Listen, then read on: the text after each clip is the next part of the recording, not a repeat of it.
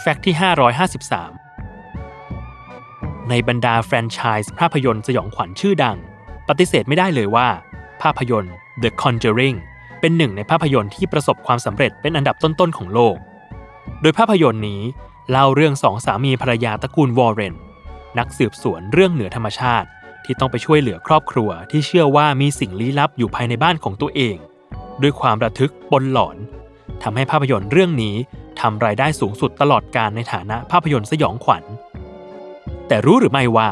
เบื้องหลังเพลงประกอบชวนเขย่าวขวัญที่อยู่ในภาพยนตร์ชุดนี้ เคยได้นักแสดงหนุ่มมากฝีมืออย่างไรอันกอสลิงมาช่วยประพันธ์เพลงด้วย โดยในภาพยนตร์เรื่อง The Conjuring ภาคแรก มีเพลงประกอบภาพยนตร์อยู่ทั้งหมด 6 เพลงด้วยกัน หนึ่งในนั้นก็คือเพลง In the Room Where You Sleep ของศิลปินวง Dead Man's Bones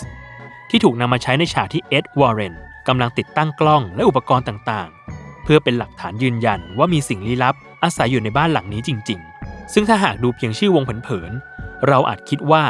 Dead Man's Bones เป็นชื่อวงร็อกอินดี้ทั่วไป แต่เมื่อดูชื่อผู้ประพันธ์เพลงนี้ท้ายเครดิต เราจะพบว่ามีชื่อของไรอันกอสลิงอยู่ด้วย เพราะความจริงแล้ว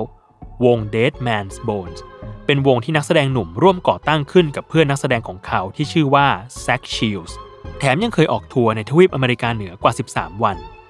ซึ่งเพลง In the Room Where You Sleep ก็เป็นหนึ่งในเพลงอัลบั้มแรกของเขา และถูกนำมาใช้เป็นเพลงประกอบภาพยนตร์ The Conjuring ใน 4 ปีต่อมา